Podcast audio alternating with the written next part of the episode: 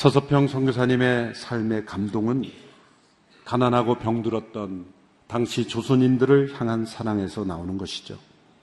사실 인도의 마도 테레사와 같이 그 사역의 영향력이 훨씬 더 클 수 있었지만 너무 일찍 병이 들어 젊을 때 돌아가셨기 때문에 알려져 있지 않을까 생각하게 됩니다.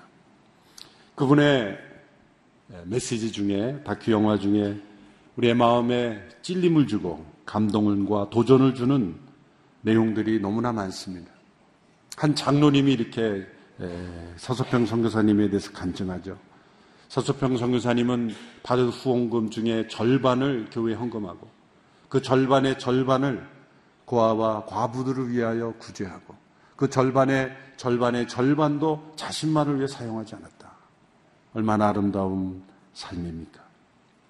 동료 선교사가 당신도 그렇게 어려운데 입양하고 가난한 사람을 도우면 어떻게 살려고 그랬을 때 이렇게 대답했다고 했죠.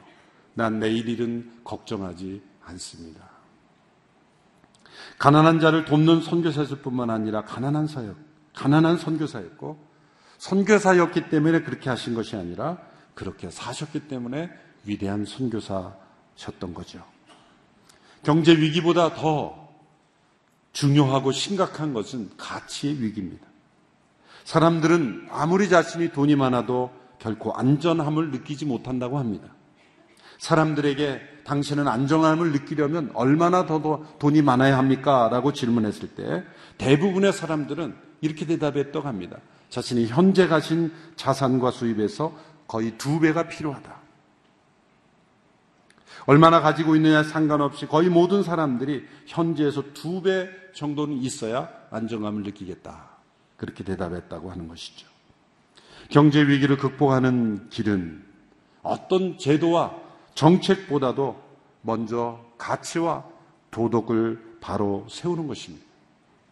유명한 경제학자 아담 스미스가 쓴 유명한 경제학 논문이 있죠. 국부론. 국부론을 쓰기 전에 쓴 책이 도덕 감정론이라는 책이죠. 사실 그는 경제학기 이전 학자이기 전에 도덕과 윤리학 교수였죠. 시장 경제가 보이지 않는 손에 의해서 움직여진다라는 말을 하기 전에 그는 그 보이지 않는 손이 가난한 자들을 향한 긍휼과 은총을 베푸는 손임을 먼저 강조했습니다. 보이지 않는 그 손이 이 도덕적인 가치에 부합하게 움직여지지 않으면 그 경제는 결코 성공할 수 없다. 도리어 고통스러워질 수 있다. 반면에 그 보이지 않는 손을 그 도덕적인 가치를 따라 움직일 때는 그 사회는 복을 누리게 되고 또한 번영도 누릴 수 있다. 경제보다 더 중요한 것이 도덕이고 경쟁보다 더 중요한 것이 양심입니다. 경제가 도덕의 가치보다 더 우선할 때 바로 우상숭배가 되는 것입니다. 이 하나님의 마음과 이 도덕적 가치에 부합하지 않은 경제는 하나님께서 결코 축복하시지 않습니다. 미국의 대공황 1933년 바로 직전에 바로 이 도덕적 가치가 붕괴되었다는 이야기가 있습니다. 오늘 보면 신명기 15장에서 하나님께서는 하나님의 백성들의 경제 생활의 중심에 가난한 이들에 대한 사랑과 구제가 항상 있어야 함을 말씀하십니다. 가난은 전 지구적으로 피할 수 없는 공통의 문제입니다. 이 가난에 대해서 어떤 태도를 가지느냐가 하나님의 백성으로 어떻게 살아가는가를 결정 짓는 것이라고 말씀합니다. 가난의 원인은 무엇입니까? 여러 가지가 있죠. 첫째는 자연적 원인이 있습니다. 자연재해, 기근이나 또한 질병, 자연재해 같은 불가피한 원인들. 두 번째는 개인적인 원인이죠. 게으름입니다. 잠언 말씀에도 보면 말만 하기를 좋아하는 사람은 가난해질 수밖에 없다. 삶이 없는, 행동이 없고, 또 노력과 실천이 없는 삶, 개인적인 원인이죠. 세 번째는 구조적인 원인이죠. 다른 이들의 잘못된 부정 부패와 억압과 착취로 인한 구조적 악이 다른 사람을 가난하게 만드는 원인. 그러나 이 모든 원인이 무엇이든지 간에 그 원인을 따지는 일을 하기 전에 그 가난의 원인이 어떤 것이든지 간에 그 가난에 대하여 어떤 조치를 취하는가를 더 강조하고 있습니다. 율법 전체의 그 종합을 해보면 이 율법의 체계를 둘러싼 정체적인 분위기는 바로 가난한 이들에 대한 보살핌을 강조하고 있습니다. 가난한 이들을 어떻게 대하는가를 바로 하나님을 어떻게 대하는가에 대한 리트머스 시험지로 삼고 있는 것입니다. 율법에 나타난 가난에 대한 대응책들은 아주 많습니다. 몇 가지 대표적인 것을 살펴보면 추수할 때마다 너희들은 그 밭에 모퉁이를 남겨두라. 그 모퉁이까지 샅샅이 추수하지 말고 좀 내버려두라. 왜냐하면 가난한 이들이 주워 먹을 수 있도록 버려두라는 것이죠. 3년마다 드리는 구제의 11조가 있었습니다. 매 드리는 11조뿐만 아니라 3년마다 드리는 11조는 구제의 11조로 소출의 10분의 1을 가난한 자들을 위한 일종의 사회 기금 조성이 되는 것입니다. 매 7년마다 땅의 안식년을 가질 때 그 땅이 휴경할 때 자발, 자연적으로 일어나는 곡물들은 다 가난한 자들을 위한 것이니 너희는 절대로 거두지 마라. 라고 그렇게 말씀했습니다. 가족과 친족을 가난으로부터 예방하기 위해서 가족 소유의 대대로 내려오는 토지의 양도가 불가능하도록 막으셨습니다.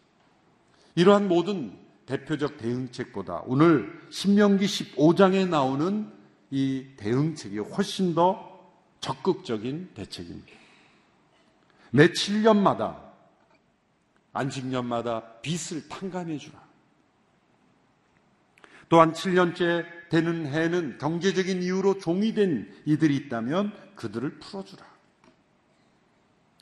너희 가운데 가난한 사람이 있다면 마음이 인색해지지 않도록 넉넉한 마음으로 손을 펴서 도우라. 오늘 보면 7절에서 11절까지만 우리 한 목소리로 다시 한번 읽어보겠습니다. 7절에서 11절입니다. 같이 한 목소리로 읽습니다. 시작. 너희 하나님 여호와께서 너희에게 주시는 그 땅의 어느 한 성읍에서 너희 형제들 가운데 가난한 사람이 있다면 그 가난한 형제를 향해 마음이 인색해지거나 주먹을 움켜쥐는 일이 없도록 하라. 오히려 손을 벌려 그가 필요한 모든 것을 대가 없이 빌려주라. 삼가 너는 나쁜 마음을 갖지 말라. 궁핍한 형제에게 내 눈을 악하게 뜨고 7년 해다. 빚을 탕감할 해가 가까이 왔다 하고 내가 그에게 아무것도 주지 않으면 그가 너에게 대해 여호와께 부르짖을 것이니 그것이 내게 죄가 될 것이다. 그에게 넉넉히 주되 내가 그에게 줄 때는 인색한 마음을 갖지 말라. 그러면 이 일로 인해 너희 하나님 여호와께서 너희가 하는 모든 일에 너희 손이 닿는 모든 일에 너희에게 복 주실 것이다. 땅에는 항상 가난한 사람들이 있을 것이다. 내가 너희에게 명령한다. 너희 땅에 있는 너희 형제들 가운데 가난하고 궁핍한 사람들에게 손을 펴 도우라. 이 하나님의 율법을 보면 어느 시대에도 사람들이 받아들이기 어려워하는 파격적인 분이죠. 왜 이 법이 파격적으로 우리에게 느껴질까? 그것은 어떤 제도이기 전에 도덕적 가치가 무너졌다는 증거죠. 만일 이 법이 좋은 아이디어다. 우리가 한번 이거 해보자. 라는 마음이 사람들 마음속에 일어난다면 그 사회는 도덕적인 가치가 다른 차원의 가치가 세워진 사회일 것입니다. 아무리 경제제도를 바꾸고 정책을 바꿔도 가난한 이들이 끊이지 않는 것은 경제제도 이전에 도덕 가치가 세워져 있지 않기 때문이죠. 바로 매 7년마다 빚을 탕감해주고 종들을 해방시켜 주는 제도. 탐욕과 경쟁과 이기심에 익숙한 사람들에게는 얼마나 낯설고 거부감이 일어나는 제도였겠습니까? 사실 이 율법이 얼마나 많이 지켜졌는가는 통계적으로 우리가 역사적으로는 알 수는 없습니다. 그러나 한 시대에는 잘 지켜질 수도 있었고 또 어느 한 시대는 잘 지켜지지 않았을 가능성이 많습니다. 그런데 이것이 잘 지켜졌을 때는 어떤 때인가, 또 지켜지지 않았을 때는 어떤 때인가가 성서 고고학자들에 의해서 그 자료들에 의해서 발굴된다는 보고가 있습니다. 2006년에 다보스 포럼에서 강의한 미국의 작가이자 연설가이자 사회운동 단체인 솔저너스라는 단체의 대표인 짐 월리스라는 분이 있습니다. 그분이 강의를 했는데 그분이 그 강의에서 성소 고고학자들의 유물을 가지고 아, 제시를 했다는 거예요. 근데 그 유물들이 뭐냐면 그 당시에 이스라엘 백성들이 비교적 모두가 다 잘 사는 사회였다라는 증거의 유물들. 그 유물들을 지시했다는 거죠. 근데 놀랍게도 그러한 유물이 발견되는 시대는 예언자들이 거의 나타나지 않았던 시대다. 예언자들이 많이 나타났던 시대는 어떤 시대인가? 가난한 자들이 많았던 시대. 가난한 자들이 많은 시대는 놀랍게도 빈부격차가 심했던 시대다. 라는 것을 보여주는 주전 8세기에 예언자들이 집중적으로 나타났던 세대죠. 이 비탕감과 노예 해방의 법은 모든 사람들에게 무차별적이고 획일적인 평등, 강제적이고 강압적인 평등을 요구하는 말씀이 아닙니다. 종교개혁자 장 칼뱅은 이것을 구별된 평등이라고 불렀습니다. 사랑의 의해서 자발적으로 순종하여 이루어지는 평등. 가난한 자들을 위하여 얼마나 도와주어야 하는가에 대한 절대적 기준은 없습니다. 사랑의 법칙 안에서 그것이 행해진다면 얼마이든지 가치 있는 것이죠. 오늘 말 본문에서 계속 반복되는 건 너희가 넉넉한 마음으로 인색하지 말고 너희 손을 펴라. 손을 펴기 전에 마음이 펴져야 손이 펴지는 거예요. 마음이 인색하면 절대 손이 펴지지 않죠. 장 칼뱅은 하나님께서 가난한 자들이 항상 있도록 허용하신 이유는 이 부와 가난을 통해서 부자가 얼마나 넉넉하게 관대한지 그리고 가난한 자는 얼마나 진실한지를 시험하기 위해서이다. 부와 가난은 각기 다른 방식으로 하나님의 은혜와 우리 믿음을 확인하는 수단이 된다. 그렇게 설명했습니다. 우리는 어떤 의식과 태도를 가져야 이런 구별된 평등을 실현하는 하나님의 백성으로 살아갈 수 있겠습니까? 첫째로 우리는 하나님의 청지기로서 우리가 가진 모든 것은 하나님께로부터 위탁받은 것임을 알아야 합니다.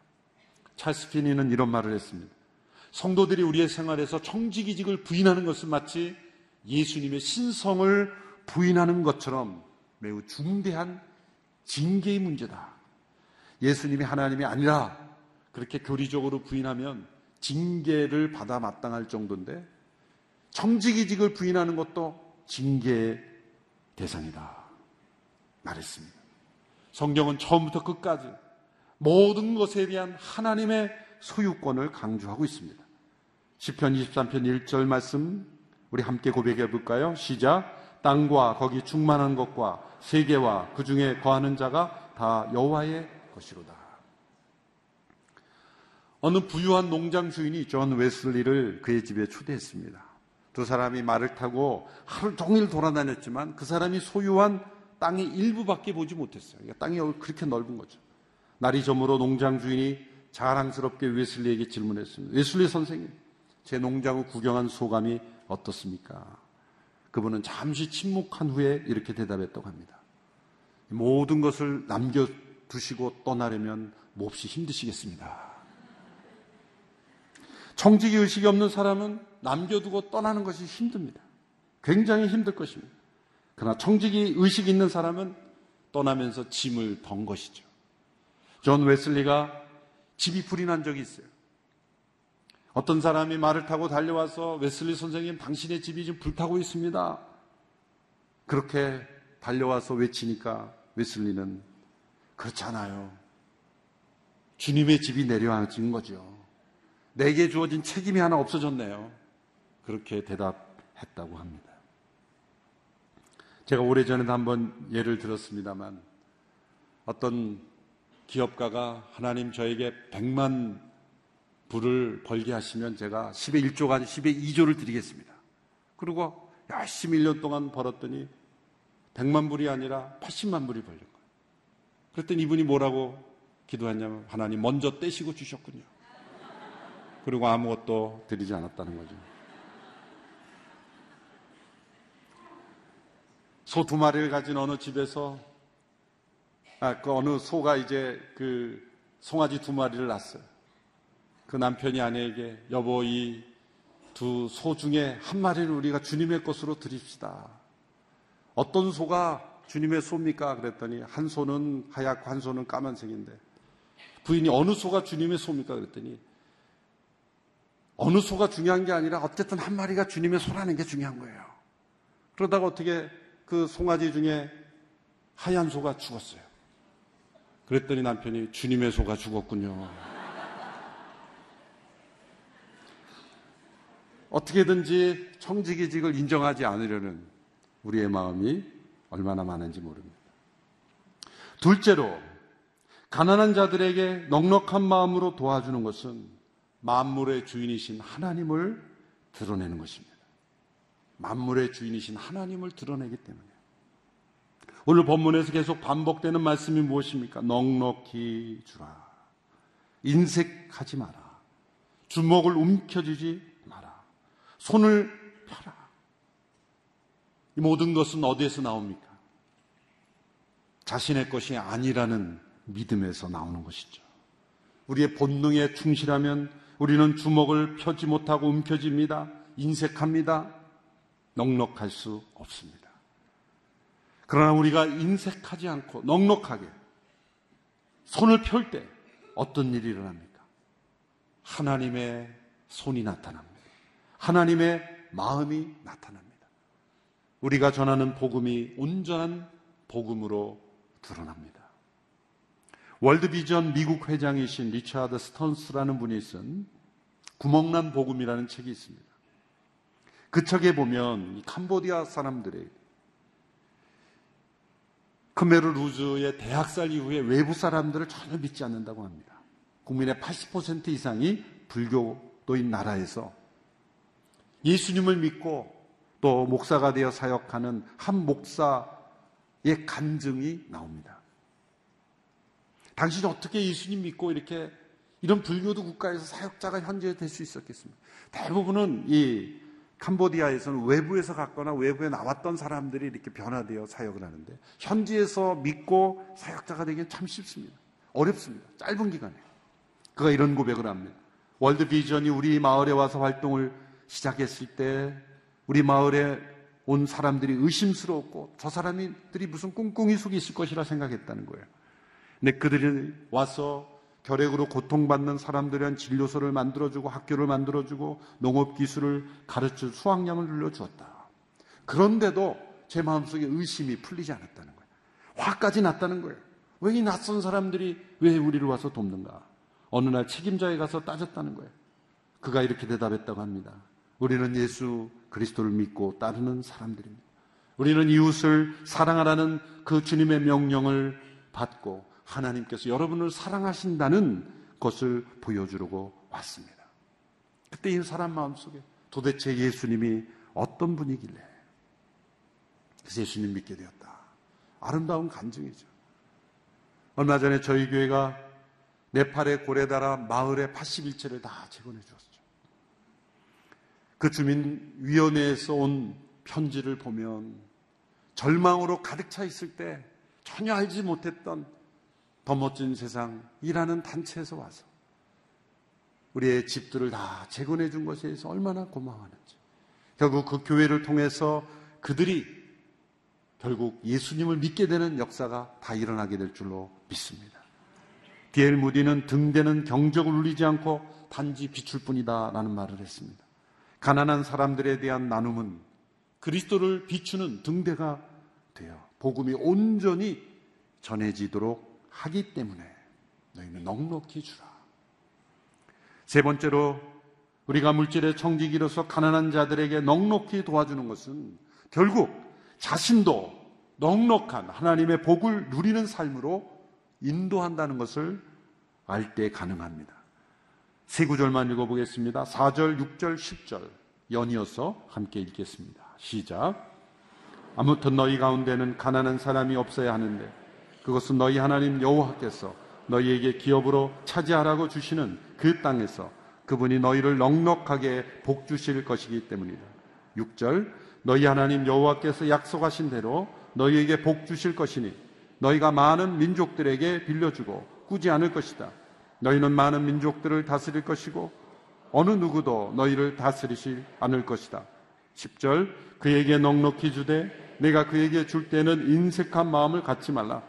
그러면 이 일로 인해 너희 하나님 여호와께서 너희가 하는 모든 일에 너희에게 복 주실 것이다. 나눔은 복을 가져온다는 거예요. 하나님께서 넉넉하게 복 주신다. 왜 그럴까요? 청지기 의식을 가지고 이렇게 나누는 자에게 하나님은 더 많은 것으로 주셔야 하나님의 복이 세상에 흘러가지 않겠습니까?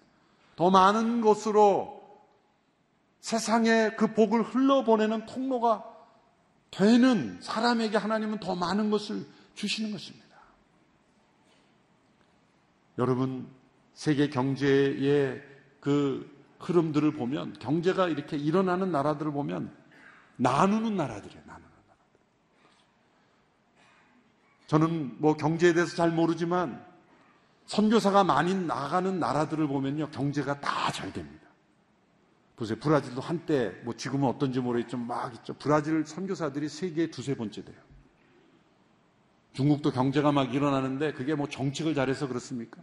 수많은 교회들이요 선교사 보냅니다. 중국에 수많은 선교사들이 나가요. 선교사들을 보내야 되니까 하나님이 복을 주실 수밖에 없는 거예요.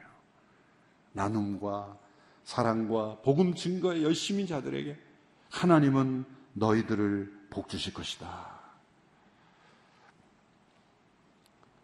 우리가 어려울수록 더 어려운 자들을 품을 때 하나님은 회복을 주십니다. 미국의 대공황이던 1933년에 놀랍게도 가난한 사람에 대한 기부가 가장 많았던 해가 바로 그 해라는 거예요. 대공황의 때 가장 가난한 사람을 위한 나눔이 그 전에는 그 전에는 나눔이 없었는데 33년 대공황의 때 가장 많이 나눴을 때 도리어 미국 경제가 회복이 되었다. 하나님의 경제는 두 가지 중요한 원리가 있습니다. 첫째는 언제나 충분하다는 거예요. 두 번째는 우리가 나누기만 하면 충분하다는 것입니다. 도덕적인 의무가 아니라 복된 삶의 길입니다. 어느 지역의 탄광 광부들은 그 탄광에 들어갈 때 카나리아, 카나리아라고 하는 그 애완용 새를 데리고 들어간다고 합니다. 그 이유는 이 새가 아주 예민한 호흡기를 가지고 있어서 유독 환경을 그 사람들보다 훨씬 더 빨리 알아차리기 때문이라는 거예요. 그래서 그 새가 기침을 하고 숨막혀 하기 시작하면 곧 위험이 다가오는 것이기 때문에 빨리 그 탄광에서 나와야 하는 신호가 된다는 거예요. 이 카나리아는 어쩌면 우리 사회의 가장 가난하고 연약한 사람들을 상징하는 것이라고 볼 수 있습니다. 이들이 기침하고 숨막혀 할 때는 그들만이 고통스러운 것이 아닙니다. 그 사회에 고통이 다가오고 있다는 거예요. 그들을 돕는 것은 우리 모두가 사는 길이고 하나님의 복이 우리의 삶에 임하는 길입니다. 이 말씀에 순종해서 하나님께 영광 들려드리고 복음이 전해지면 복된 삶을 누리는 우리 모두가 되기를 축원합니다. 기도하겠습니다. 가난한 이들을 향한 하나님의 사랑과 하나님의 마음을 우리에게 말씀하여 주심을 감사합니다.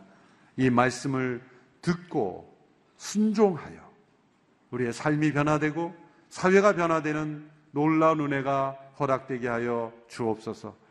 서서평 선교사님의 귀한 삶을 기억하며 오늘 이 시대에 그러한 삶이 전해지며 나눔의 삶이 이루어지는 이 사회가 되게 하여 주시옵시고 이래 오늘의 교회가 앞장 서는 교회 되게 하여 주옵소서 예수님의 이름으로 기도함나이다.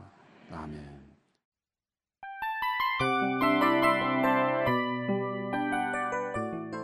이 프로그램은 청취자 여러분의 소중한 후원으로 제작됩니다.